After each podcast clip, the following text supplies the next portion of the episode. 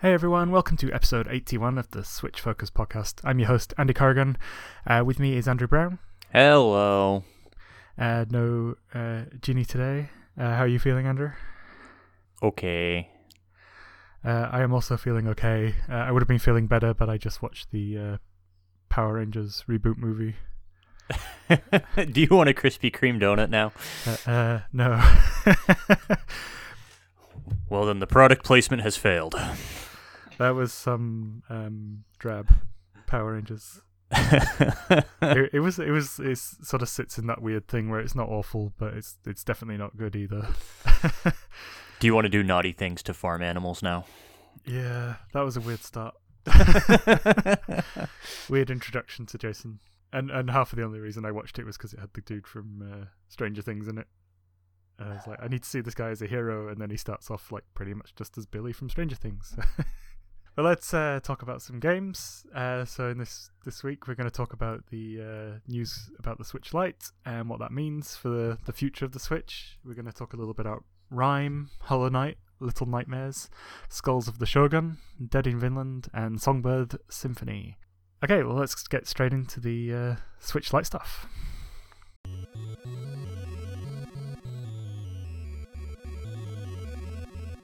Okay, so the the leaks that uh, Ginny and Andrew talked about last week were a little hit and miss about what the the new version of the Switch would be. Um, so it is a handheld only Switch with uh, Joy Cons that aren't detractable, uh, and it's a smaller form factor, smaller screen. Last week it was hypothesized it would be bigger and give you more real estate. That is that's not the case. Uh, that will give you an extra half an hour of battery life if you're playing Breath of the Wild, but probably a bit longer if you're playing less intensive stuff. Um, interestingly, they've thrown in a, a proper D-pad on this one, which uh, the majority seems to love, but I like the current D-pad. Crosspad's fine. yeah. Change is okay, people. It's all right. Now, I have I have mixed thoughts. You know, it, it's there to be like the cheaper alternative. I think it's for the uh, child user base who are going to be all about uh, Pokemon Sword and Shield in the the next couple of months. I don't have a problem with this conceptually. Uh, I think it fills a hole. It's it's obviously going to aim to be their replacement for the 3DS, which they're still publicly claiming isn't dead yet. right. they're they're not supporting it. It's got a great library. It's still available. It's still worth worthwhile, but you know this is their their new version of the 3DS.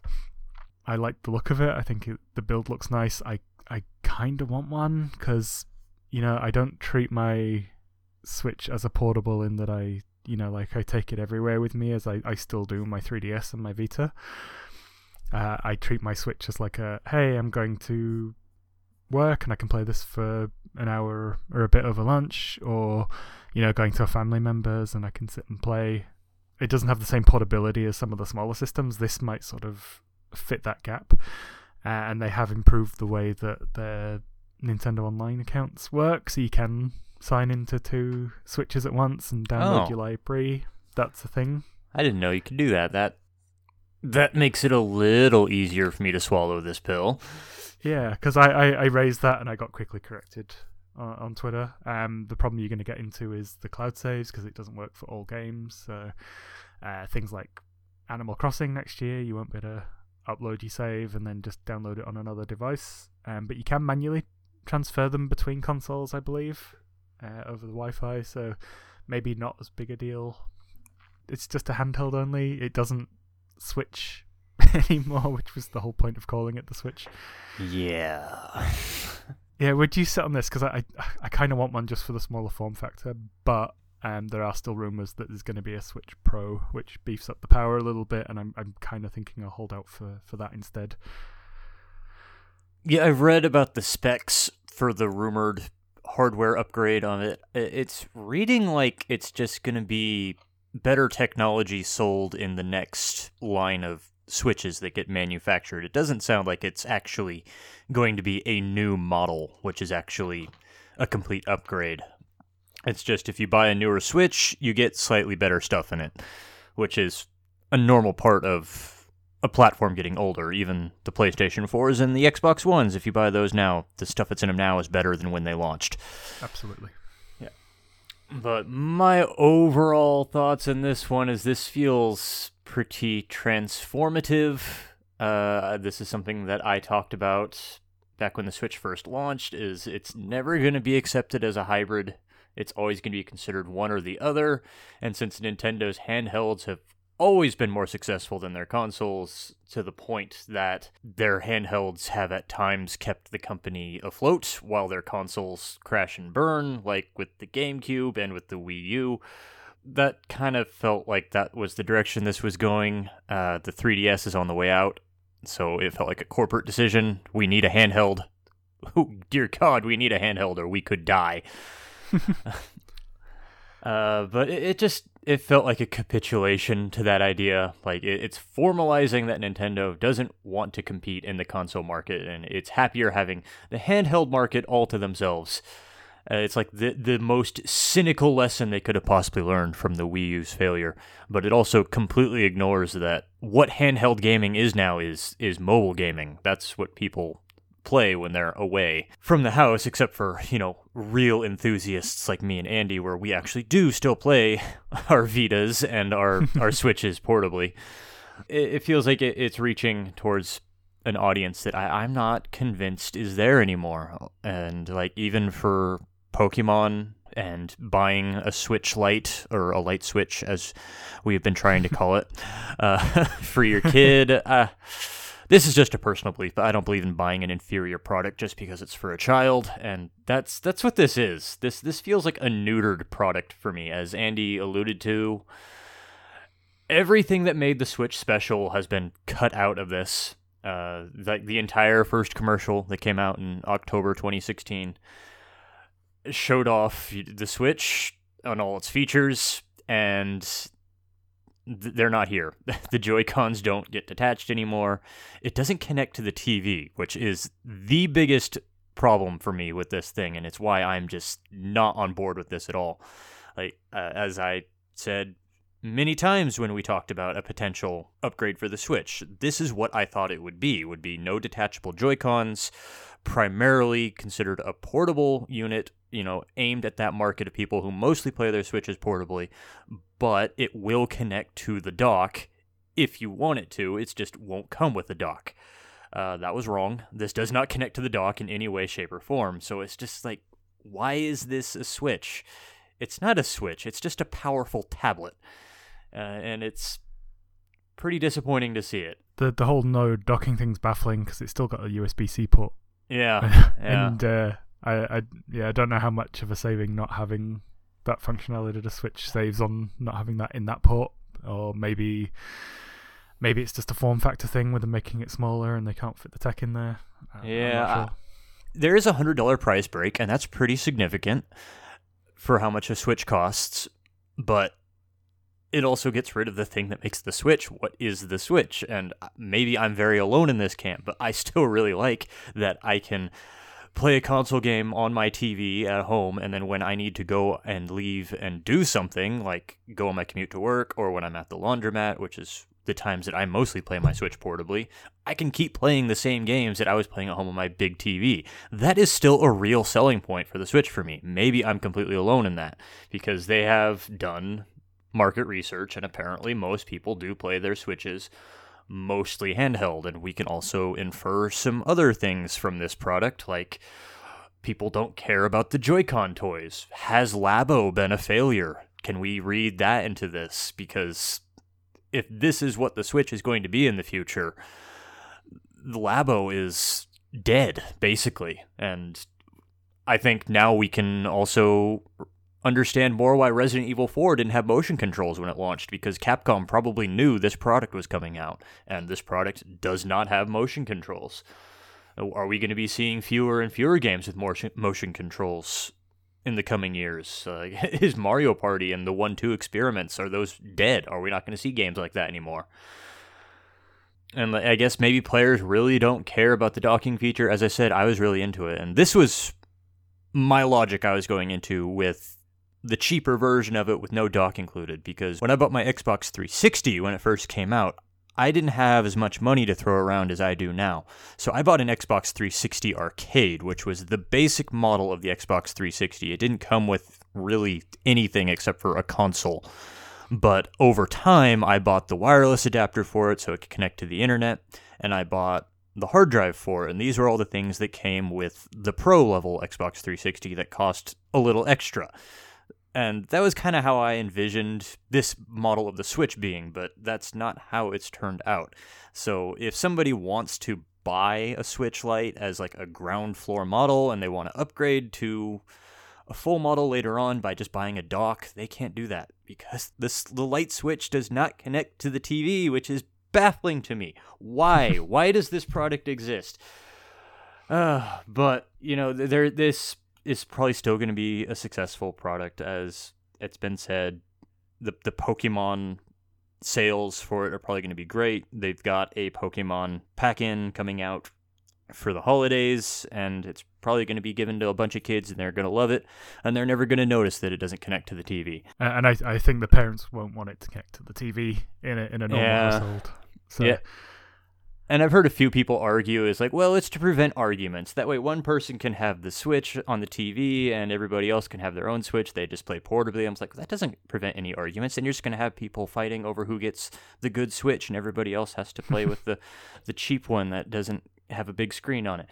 But again, uh, that's that's that's me imposing my priorities on it. At the end of the day, I'm mostly just glad that I don't have to have a $350 upgrade in November now. I can just keep the Switch I have. yeah, I'm I'm sort of in that, or at least I wanna I'm gonna bide my time because if they do like a, a Zelda themed one, because I always keep missing out on the cool, uh, nif- niftily designed uh, reissues, then I can I can just bide my time and get one that I like. There will Um, definitely be one for Breath of the Wild 2, uh, w- uh, which I have taken to calling Shadow of the Earth, because I think that's what the game's going to be called. But we'll see if I'm right about that. Yeah, I'm I'm more in the camp that I, I think it's a, a product that uh, complements the current Switch. I don't think the current Switch is going away. I think this is definitely to pull in the, the Pokemon crowd because I I think they're worried about parents looking at this expensive device and going no. So I think this is just makes it a little bit more um, palatable for for parents at Christmas time. Yeah, I I think it's something that could work well in conjunction. At least now that they have this account thing sorted out with an existing Switch knowing that it's not more powerful or anything, I, I'm I'm happier to wait and, and get one that I want and see if they do actually do a beefier Switch a la the, the new 3DS.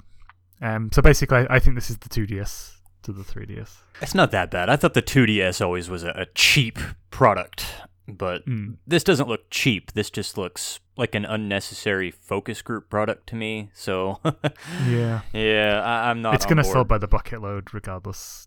Probably, yeah. So I, I think it just opens it up to people who have been reluctant to spend that amount of money on something that's less powerful as well than than its competitors. But yeah, so that's it. Uh, also worth mentioning, they it doesn't have any HD rumble, which is a plus yeah. because that is just rubbish and loud and annoying. Two years now, I've had my HD Rumble disabled. I think I don't miss it. Same. Yeah, it's uh, it's not great. It, it's it's better when you're playing uh when it's docked, but in Yeah. it's it's just this annoying whirring noise, and I've I've I've got cats to whine at me, so yeah. and with our thoughts on the Switch Lite out of the way, let's hear what Ginny thinks. In terms of my thoughts about the Switch Lite, I know that Andrew and myself briefly went over this um, on our our I guess solo well duo cast um, not so long ago about what we wanted to see in the Switch Lite and what we really cared about seeing in the Switch Lite.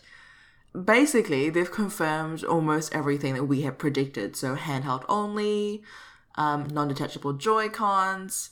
But we've got a little bit more info now, and I know that Andy and Andrew have already gone through this in terms of the features that the that it offers. Um, and I, and I know that some of us are going to be divided here about whether or not I guess the 3DS is being replaced by the Switch Lite. I personally think so.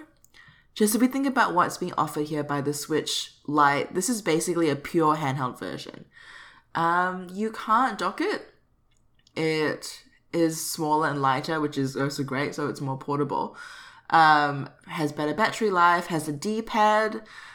I feel like it, it's kind of capitulated to some of the features that people want, um, but it's not exactly a powered down, smaller version of the Switch. It's a lesser, fully featured version, is what I would say. That's kind of what I feel at the moment. Um, I'm definitely in the same camp as Andrew here.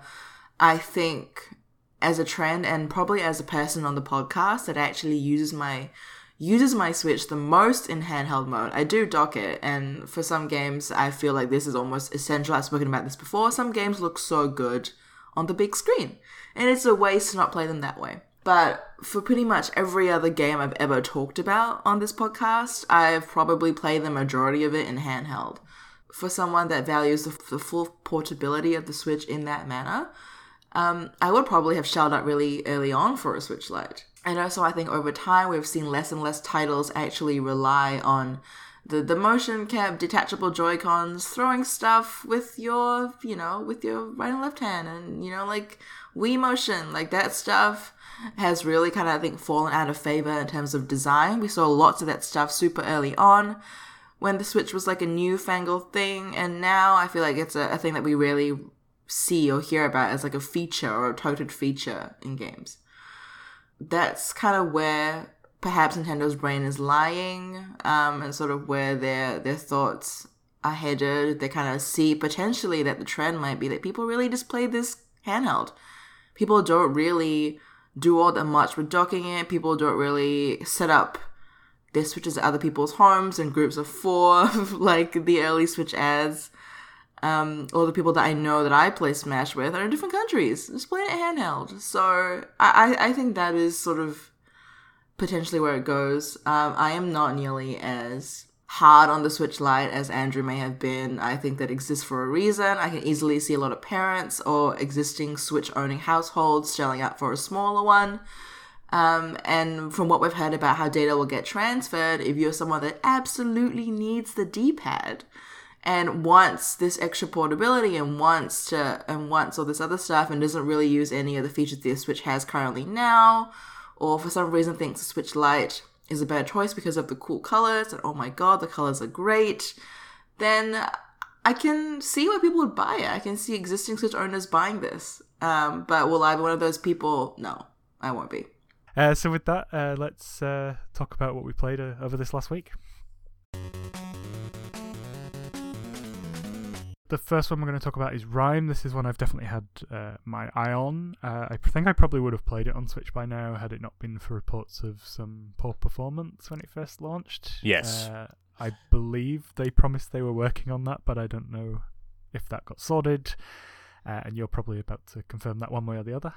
Yeah, Rime is kind of an atmospheric adventure game. There's not really any combat, but you do spend a lot of time running away from enemies. You play as this young boy who washes up on an island after a shipwreck and has to go around exploring the island, and it, it's very mysterious.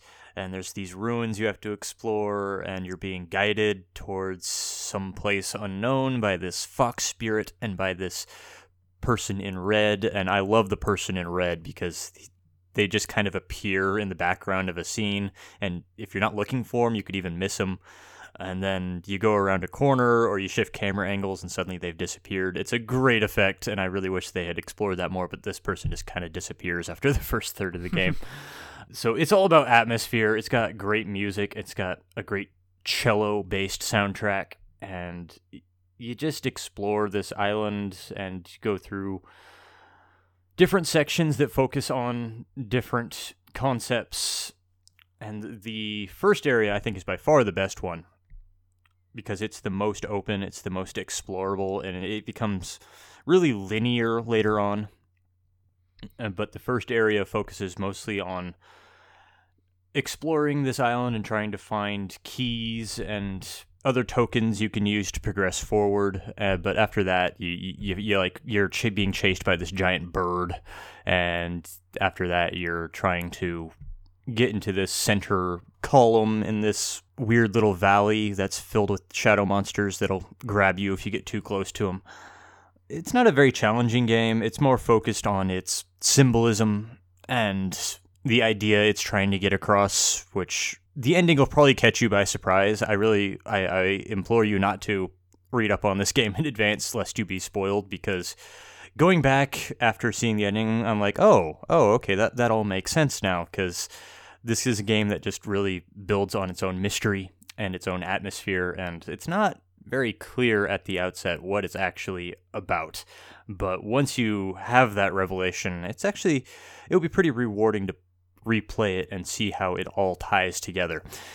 But as Andy alluded to, it has had performance issues when it launched, and they have put out at least one patch, I want to say, but the game still doesn't really run any better. There's constant frame rate drops and slowdown.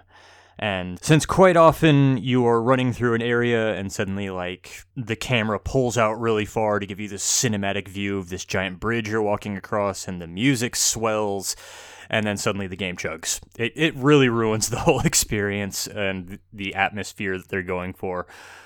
This is a cool game. Uh, it's playable on Switch. You'll get the point, but it's probably better to play it on PlayStation 4.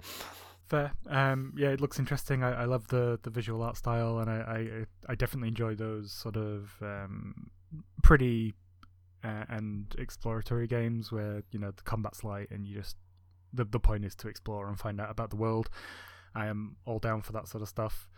Uh, I think I remember the justification for the frame drops was that they felt that to cram it onto Switch, it would have to have loading screens, and that was a trade off they were willing to make. Yeah. Um, but then in these situations, I always just point to Breath of the Wild and do a little dance, and then say there's no excuse. So, uh, yeah, that's that's where I am on that one.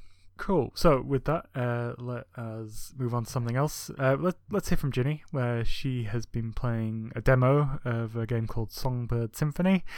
Uh, let's hear what she thinks about that. Just in terms of stuff that I've played this week, as Andy may already have mentioned, I got around to very little on account of being buried in Final Fantasy XIV, but I did try a very, very, very, very, very cool demo for a game called Songbird Symphony. So, as the name probably suggests you, it's a rhythm game, and I am a rhythm game fiend. Uh, this is just a demo, and the full game wasn't out yet at the time of filming the podcast. Well, recording this podcast. And I don't want to like spoil too much. It is a very, very adorable game, but it is a game where you're a bird adopted by a peacock, trying to figure out who you are. so, um, from the demo, at least from what I played, um, you get you have full access to one of the early areas in the game. There's a lot to do in that area if you don't just gun for the quest objective like I did. Um, but it is a very, very delightful rhythm game, um, which kind of has rhythm game segments that are are not so much in terms of like keeping the beat and constantly moving in the way that Cadence of Hyrule or other, I guess, traditional, more traditionally based rhythm games are. You have songs you can sing via button pressing that will interact with certain animals in the universe around you and trigger certain things or events. But the bulk of the rhythm game aspect is actually these karaoke segments whereby the game has exposition or delivers exposition about what you're doing and why you're there and the character you're hanging out with, and this is delivered in the form of a song. So like a fugue almost. They sing, you sing, you sing together. It all kind of mashes up. Um, and that singing, um, that's a rhythm game element. So, um, like karaoke, like in karaoke, words will flash across the screen. Um, there'll be a sequence of buttons to press slash hold, and you have to follow that sequence to keep I guess, the performance up. And I found that really cute. Um, I really liked it. Um, the game is adorable pixel art. Um, it is by a, a small studio, um, but it looks, I enjoyed everything that I played of the demo. Um, I thought it was great. Uh, the company is Joysteak Studios, working on Songbird Symphony, by the way. And they're a Singaporean company, which I think is really cool. So, repping um, my home country. Um, so the game is out on the 25th of July, which is about a week away or so. Um, and I think it's adorable. Um, I, I definitely feel like this game has a lot of potential. It feels nice to play. A lot of rhythm games that are not just so straight up, just like button pressing to a song, Um, I feel like games that involve interacting with the world on a wider scale, you can often have things like input lag, things that like deadly things like input lag, which which make the game more difficult or almost impossible to play. And there are a lot of other moving elements in this game at the same time to contend with. It, not just the rhythm stuff. So it's it's impressive what I've seen. I really enjoy it. Um, and you know we love our indie titles here at Switch Focus, so I recommend checking out the demo. I'm gonna pick up the full game when it comes out, so we can discuss that next week. Okay, back with uh, the two Andrews. Like next one you've been playing uh, was Little Nightmares Complete Edition. So this is uh, is this the one where it's uh, like a horror game, but you're playing as the from the perspective as child?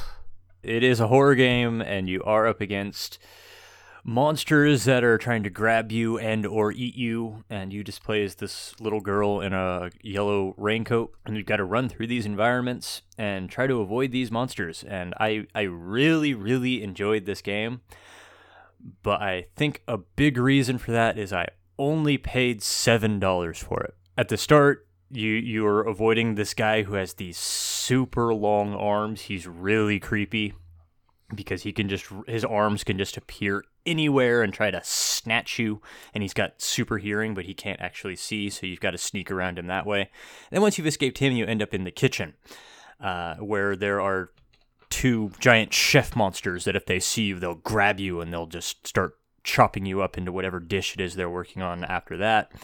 Then you get into the serving area for the kitchen where there's walrus like people who are just gorging themselves on everything in sight, including you if they can grab you. And that's when I stopped. And I went online and I said, I really like Little Nightmares. Uh, I, I think what they're going for here is the seven deadly sins. The first guy is greed, the second group is gluttony. Uh, but I would be surprised if they actually do all seven sins. Uh, and then I got back on to play some more, and it turns out I only had about half an hour of the game left. Oh. yeah, so this was a, about a three hour game to finish the whole thing. And Okay. normally this game retails for thirty dollars. So if if you're a person who, as I've talked about in the past, needs to get some bang for their buck, uh, I would wait for this game to be on sale for seven dollars again. This game does have amazing production values. It looks really good. What I played of it, I actually did love, especially the kitchen level. But it's super short. I mean, it like it just ends. I couldn't believe it just was just over as soon as I started it. but this is the complete edition, which came with a bunch of DLC levels, which does about double the length of the game, about five or six hours to finish the whole thing. But I thought the DLC levels much weaker than the core game. I didn't describe myself as loving any of the DLC levels. They were just fine. Uh, those are DLC levels, so that, that that's not really, I think, what you're selling the game for. Those are just they're just there. But I got this for seven dollars during an Australian developers indie developer sale. Uh, even though this is a Bandai Namco published game, I did really enjoy it. I think it's totally worth seven dollars when it's on sale for that price again, and I do recommend it for that if you're into uh, stealth games or horror games or, or platformers. Uh, I, I think thinks even though this is a 3D game, it does have a lot in common with games like Inside. So if, if you were into puzzle platformers like that, I think you would enjoy this. Ooh, okay. That that that got my attention.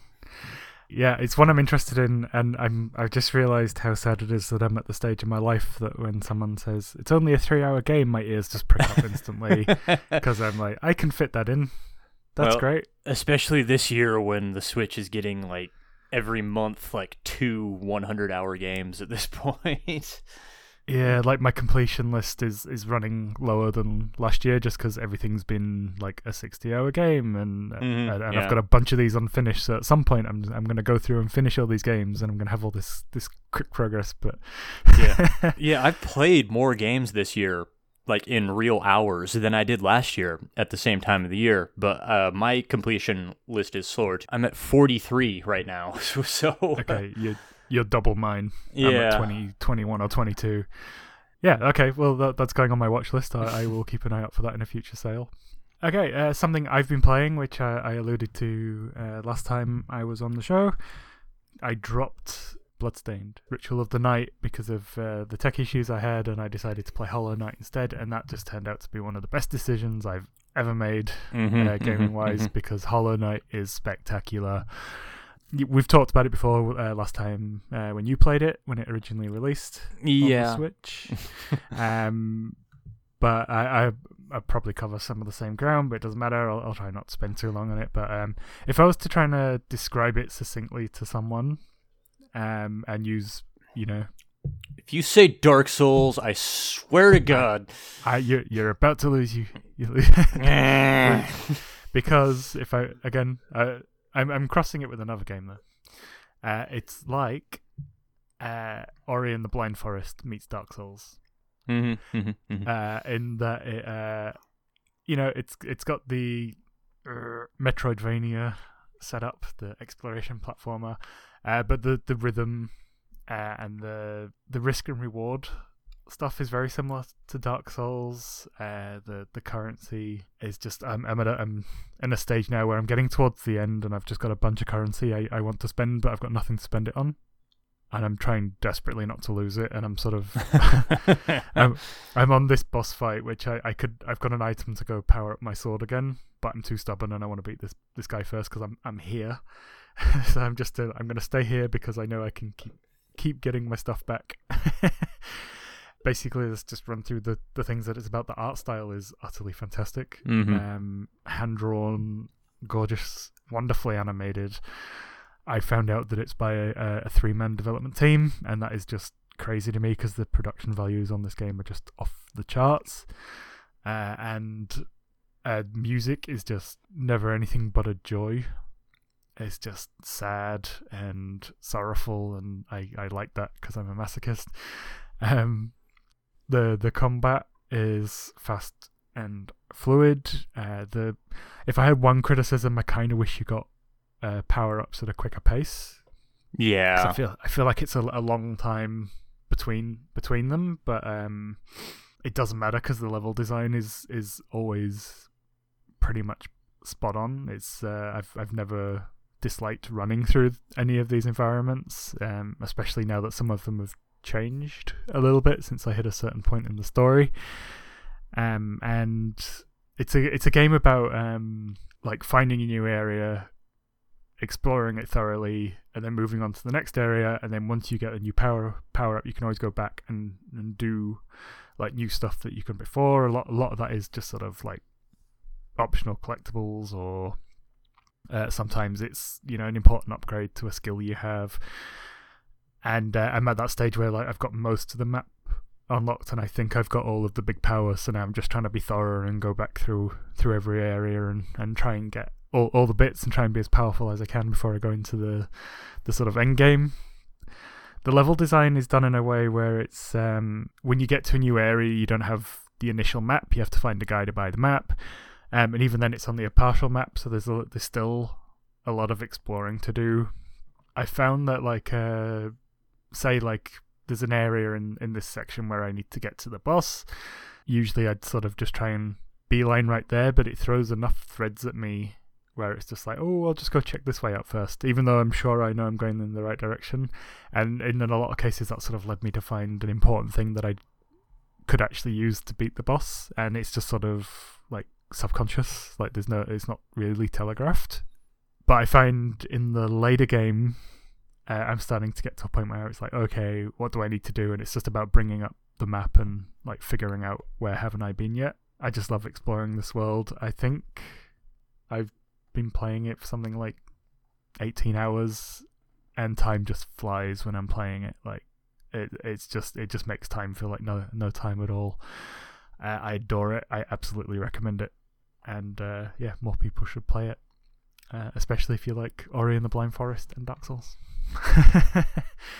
so like I've I I played Ori like before Bloodstained, and I said like that was like the new standard by which I judge all exploration platformers, and Hollow Knight has just lived up to that well and truly uh, in a different style, a more challenging style.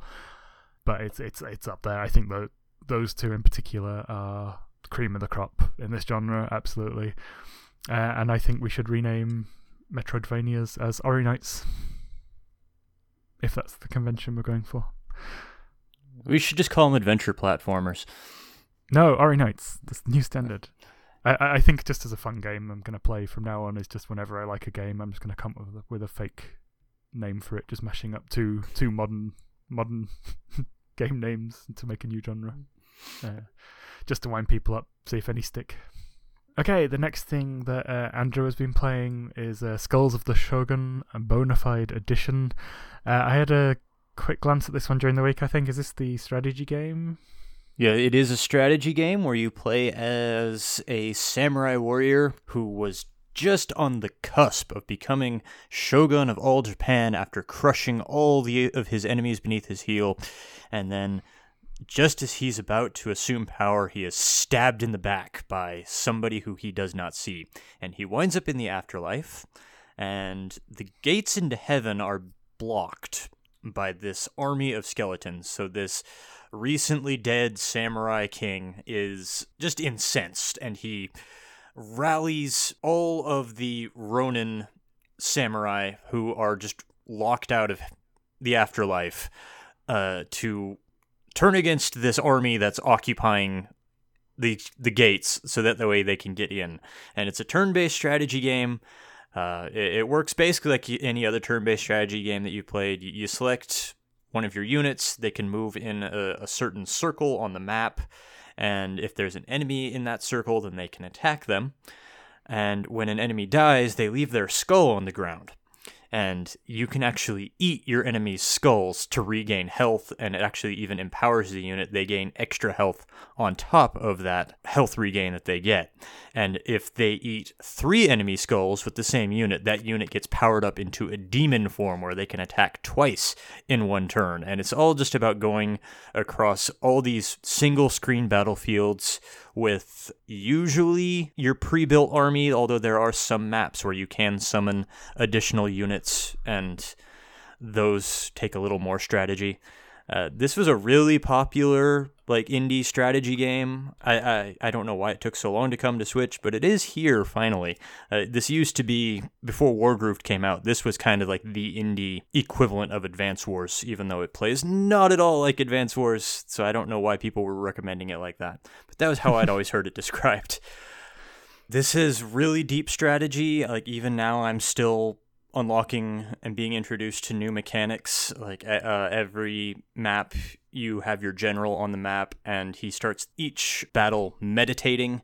And he actually grows stronger and stronger the longer you let him meditate. So you can either move him out right away at the very start of the map, so that way he can get some early dominance, or you can leave him to power up and bring him in at the back half of the battle where he's more powerful to make up for the fact that your units probably got their butts kicked while they didn't have their powerhouse unit on the field.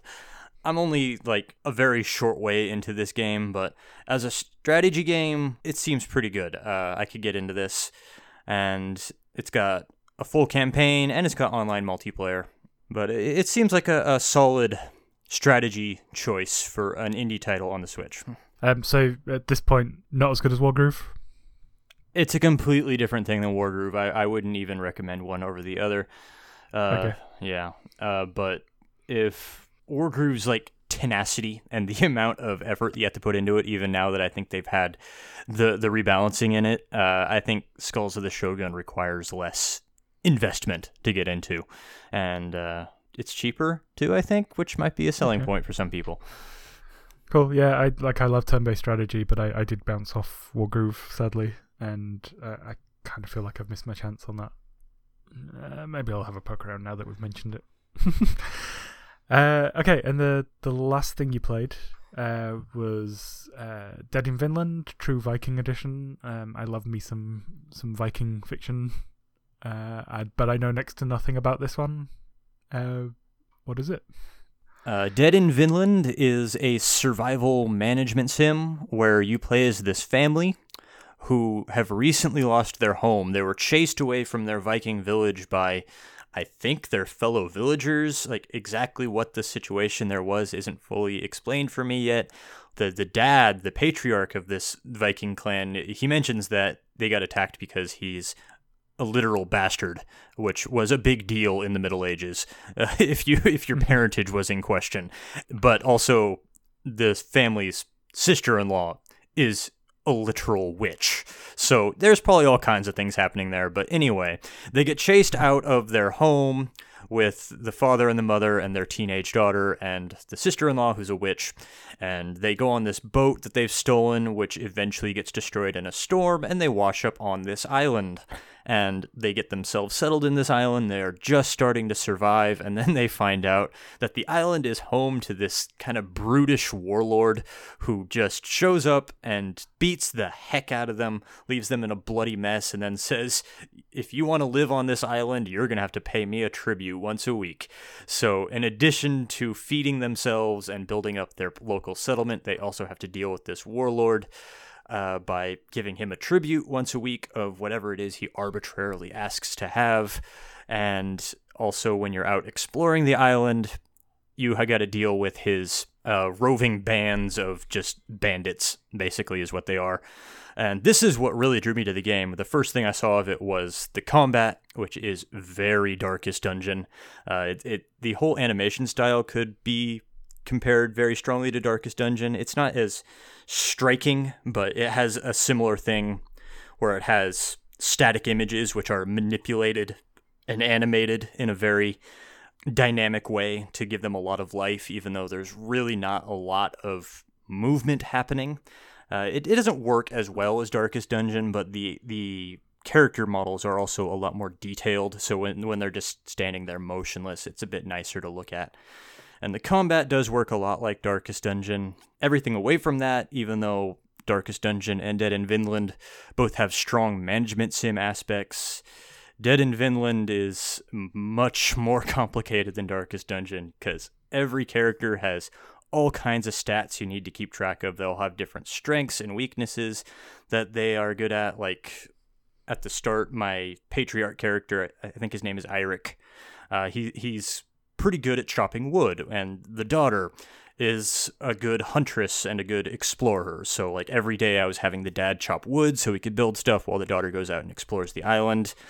And this is where I ran into trouble because with the sister in law, the witch, uh, one of the goals I had very early on in the game was uh, to fully salvage all the stuff off of our shipwreck. So I was having her do that every day.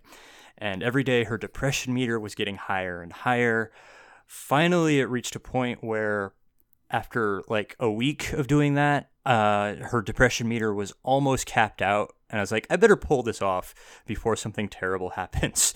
So i switched my daughter and i switched my sister-in-law between the two jobs to give them a break from each other to see if that would hopefully stop the worst from happening and then that night uh, they had a small argument about all the things that were happening. That's that's one thing you do is every night they all kind of check in with each other, and you got to feed everybody to make sure that they don't go hungry, and you've got to make sure that they stay hydrated. And those are all the management stuff that you have to do during the day.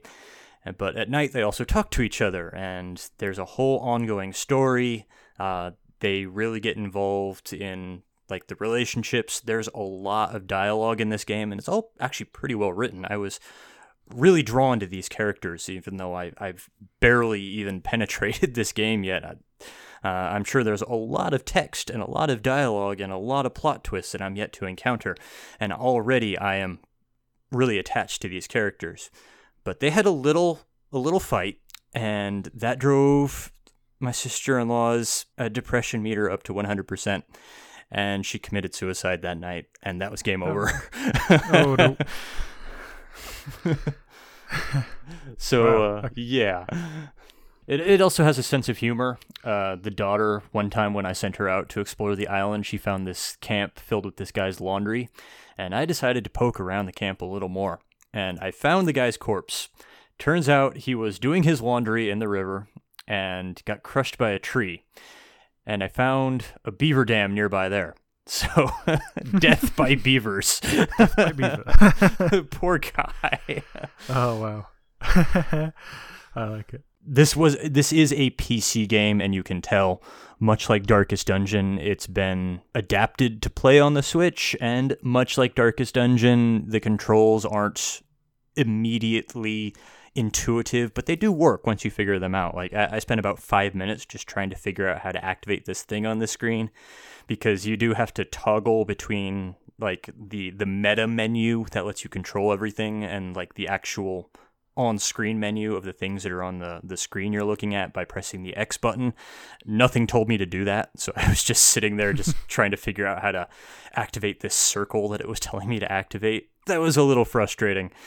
But once I got the controls figured out, I was speeding through things pretty well.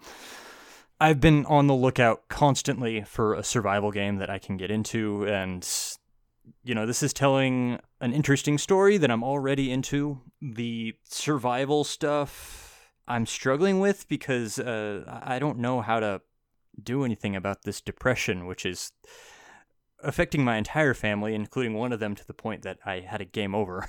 So I don't know what to do about that yet, but that's part of the survival thing is you need to figure these things out. Uh, but I, I'm clueless on what I need to do right now. But I'm eager to get back into it and find a solution to that problem. And there's a story mode, but there's also just a sandbox mode where you can just select from a, a cast of survivors because there are more characters than just this family. But even if you just want to play just for the story mode, that's there too. And it seems like a pretty good quality story mode. I, I think, I mean, I, I might change my mind later on. I'm still early on, but I think if you're looking for a survival sim and a management sim on the Switch, this is looking at the outset like one of the better options, up there with Darkest Dungeon. Nice. And you've just reminded me of another game I bought and haven't played yet in Darkest Dungeon. awesome. That, that's another 100 hour game, by the way. oh, God. So, right, cut that bit out. Um,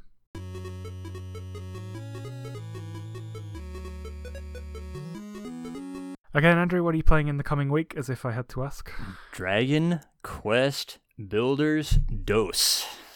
Nice. Uh, and great from all accounts I've seen so far. Uh-huh. Uh, uh, I still need to play the f- the first one, so that's yep, that's another one I, I bought and still haven't got to. Uh, I will be finishing off Hollow Knight as a priority, uh, as if I could play anything else at this point. Uh, but come this Friday, I'll be starting Ultimate Alliance three. Yeah, me Um, too. So so we'll we'll have a little overview of, of that one in in the next episode, I'm sure.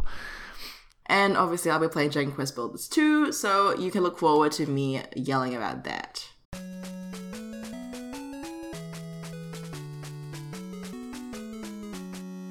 And that's it for this week. Thanks for listening to this episode of the Switch Focus podcast. If you enjoyed the episode, please leave us a review on iTunes. It helps us to get noticed. You can also listen and subscribe on Stitcher, TuneIn, and other podcast services. Be sure to join our Discord server to interact with the lively Switch Focus community. Follow us on Twitter, YouTube, Facebook, and at switchfocuspodcast.com for updates, news, and other content. Links are in the show notes. If you'd like to support the show, you can buy us a coffee. Details are on our website. Thanks in advance. Uh, and if you want to follow the three regular panelists on Twitter, you can do so. Uh, I'm at Flame Roast Toast. Andrew is at Play Critically and also streams at twitch.tv forward slash Play Critically. And Ginny is at Ginny Woes.